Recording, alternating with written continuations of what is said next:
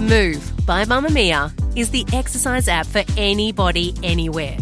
And in case you missed it, we dropped a brand new stretching collection that can be used to improve mobility and bookend your favourite sweat sessions. Mamamia subscribers get unlimited access to Move, and we drop new workouts every single week. If you're on the hunt for movement that makes you feel good, head to move.mamamia.com.au and use the code MOVE10 to get $10 off a yearly subscription.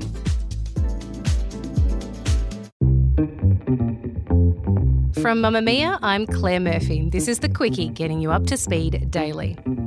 A sex offender register is a list of all the convicted sex offenders in the country. It includes the offender's location, physical appearance, and criminal history. Australia currently doesn't have one, but over $7 million was allocated to create one in the federal budget. So, what will it look like? And will it actually help keep people safe? Coming up soon, we'll discuss both sides of the sex offender register debate with Bruce Morcombe, who lost his son at the hands of a known sex offender, and criminologist Dr. Karen Gelb, who studied the impact of sex offender registers around the world. Mamamia subscribers, you've been asking and we've been listening. Now you can get all of your exclusive subscriber audio on Apple Podcasts. That includes everything from bonus episodes of your favourite pods to exclusive segments to all of our audio series. To link your Mamamia subscription to Apple Podcasts, open the Mamamia Out Loud page in your Apple Podcasts app and follow the prompts or head to help.mamamia.com.au.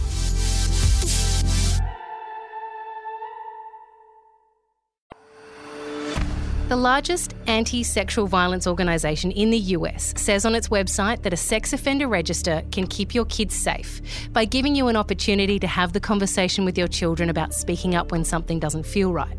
You can tell them why you feel it's important for them to stay away from a particular person. You can learn where a sex offender is allowed to live and give you the opportunity to report any suspicious behaviour to your local law enforcement. There isn't a register like that here in Australia. In the US, it's called Megan's Law named after Megan Kanka. In 1994, in New Jersey, seven year old Megan was lured into her neighbour's house. What she didn't know was that her neighbour was a convicted sex offender. That neighbour raped and murdered Megan, dumping her body in a nearby park. That law has now led to today's technology. There's an app you can download to your phone which allows you to drop a pin in a map at any place to see how many registered sex offenders are in the area.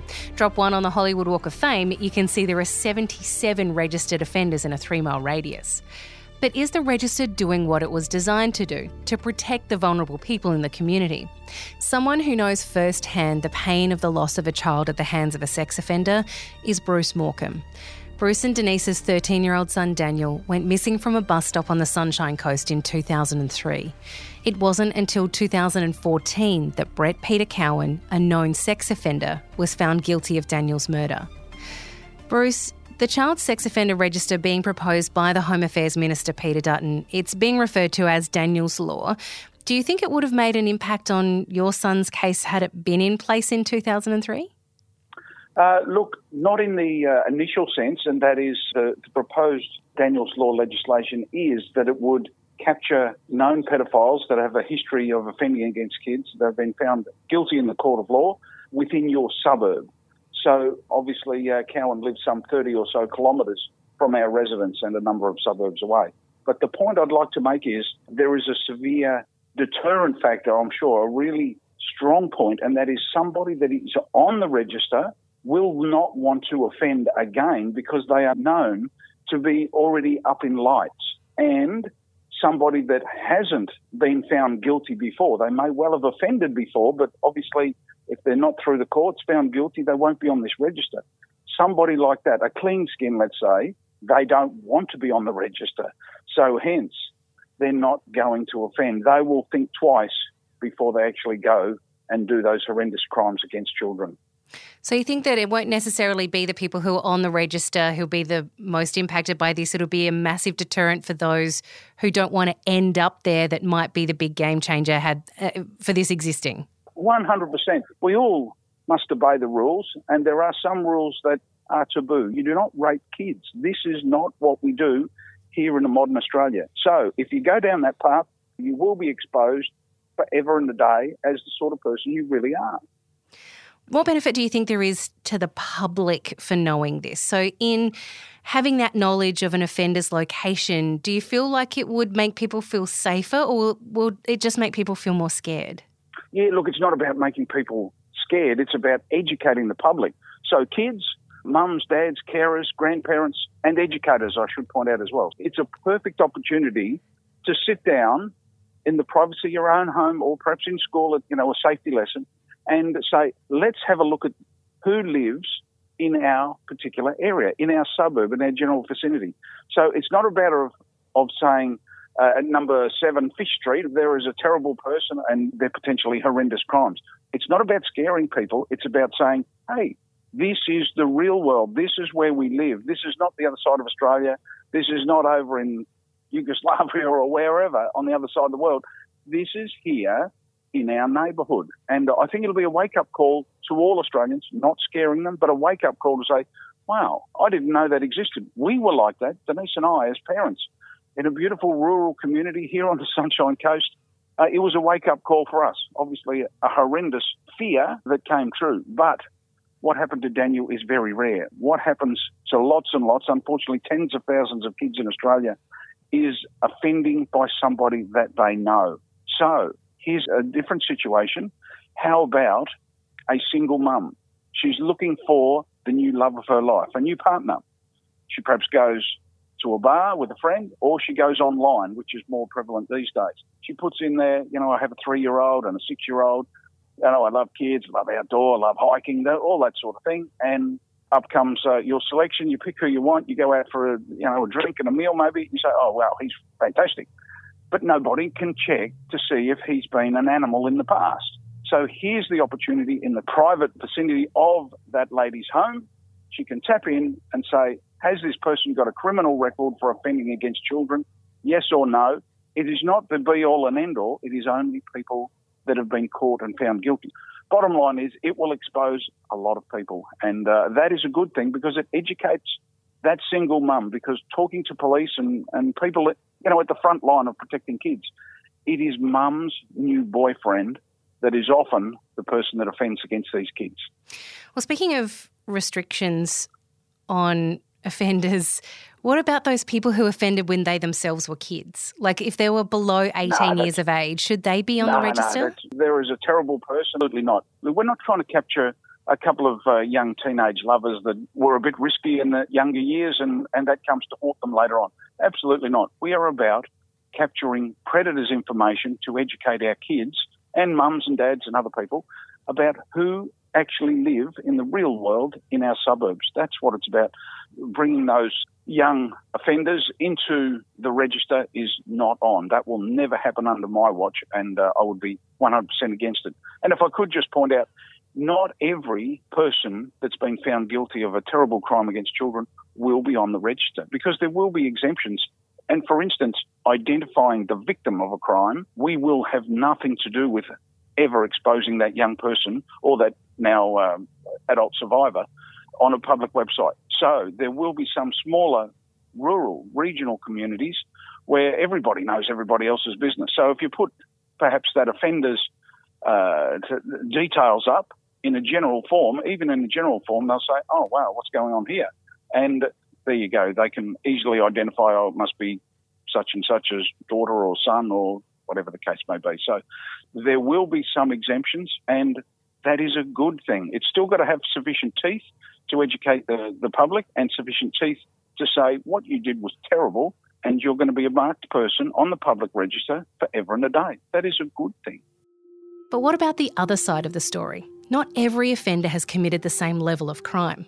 A story from the US tells of a man who was a teen when affected by drugs and alcohol, he sexually assaulted one of his sister's friends while she was sleeping. He spent a year in jail.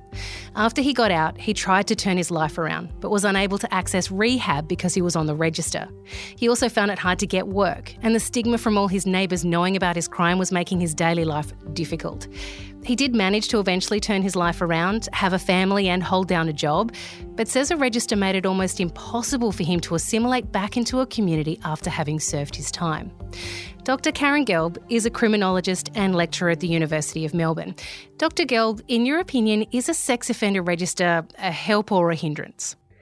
It's really a hindrance. All the research shows that it does very little, if anything at all, to help prevent sexual offences against children. It's a very appealing kind of policy, but doesn't really have much impact on reducing reoffending. Are these views that you have based on case studies of places where the sex offender register already exists? It's used extensively in the United States, and a huge amount of research has taken place there. The research shows that there's many different problems with it. Part of the problem is that it has a negative effect on reintegration and rehabilitation in society. By naming and shaming and allowing the general public access to information about registered sex offenders, it really hinders their efforts at reintegrating into society. One can imagine how difficult it would be to get a job and find housing and start to be a productive member of society when one's neighbours know, you know, your background. So that that would make it very difficult, which means if they're not likely to reintegrate into society, it increases the chances of reoffending. So there are going to be people who say, yes, okay, but that person has done the wrong thing. And what if, you know, a registered sex offender moves in next door to my young daughter or son? Don't I have the right to know that I need to protect myself from this person? Is is there any validity to that argument? We know that the reoffending rates, the sexual reoffending rates of convicted sex offenders are very low. In fact, they're the lowest of any type of offender if you have to classify offenders. So, with very, very low recidivism rates, which is reoffending rates, it's not something that one needs to be overly concerned about. And I think the other point that's really relevant for the public sex offender registers, we know from the evidence that people are much more likely to be victimized with a sexual offense by someone they know so, someone who's a family member or a colleague or a friend of the family, that's where the real threat lies, not in the stranger danger. That's kind of a convenient mythology that has developed around sexual offending. But these public sex offence registers are very much targeted at the stranger danger. And that's just not what the evidence shows. That's not where the threat lies. So, what's the worst case scenario for someone placed on a sex offender register? What's the worst that can happen? Worst case scenario is vigilantism, where you see members of the public with their pitchforks and torches out trying to drive an offender out of the neighbourhood. It doesn't happen often, it's a rare event, but it can happen. And there certainly are instances in other jurisdictions, for example, overseas. In the UK, there was a case of someone who was murdered in such a vigilante case, and he had been incorrectly identified as a sex offender. That's a worst case scenario. Very unusual, but it can happen. Uh, what's more likely is the stigma associated with being a known sex offender simply makes it impossible to reintegrate into the community. And we know from decades of criminological theory and research and evidence that if someone is isolated and stigmatized and pushed out, ostracized from society, it makes it really hard for them to become law abiding, productive members of that society. The creation of a national child sex offender register remains a priority for the Morrison government. $7.8 million was allocated in this month's federal budget to establish the register, which the government says will protect the most vulnerable people in our society, the children. While we will be able to see names, aliases, pictures, and the individual's date of birth, physical description, and a description of their crime, the Australian Register won't publish the offender's address. Some have slammed it as a political stunt that will do little to help children. Longtime campaigner for the Register, Senator Derryn Hinch, says he can now die happy. Labor say they'll look at any constructive proposal.